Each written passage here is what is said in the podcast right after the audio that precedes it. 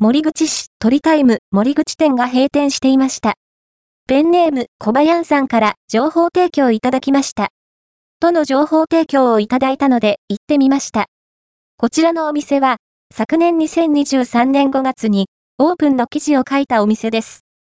場所は京阪本通りの道路沿いで大日と森口の中間あたりです。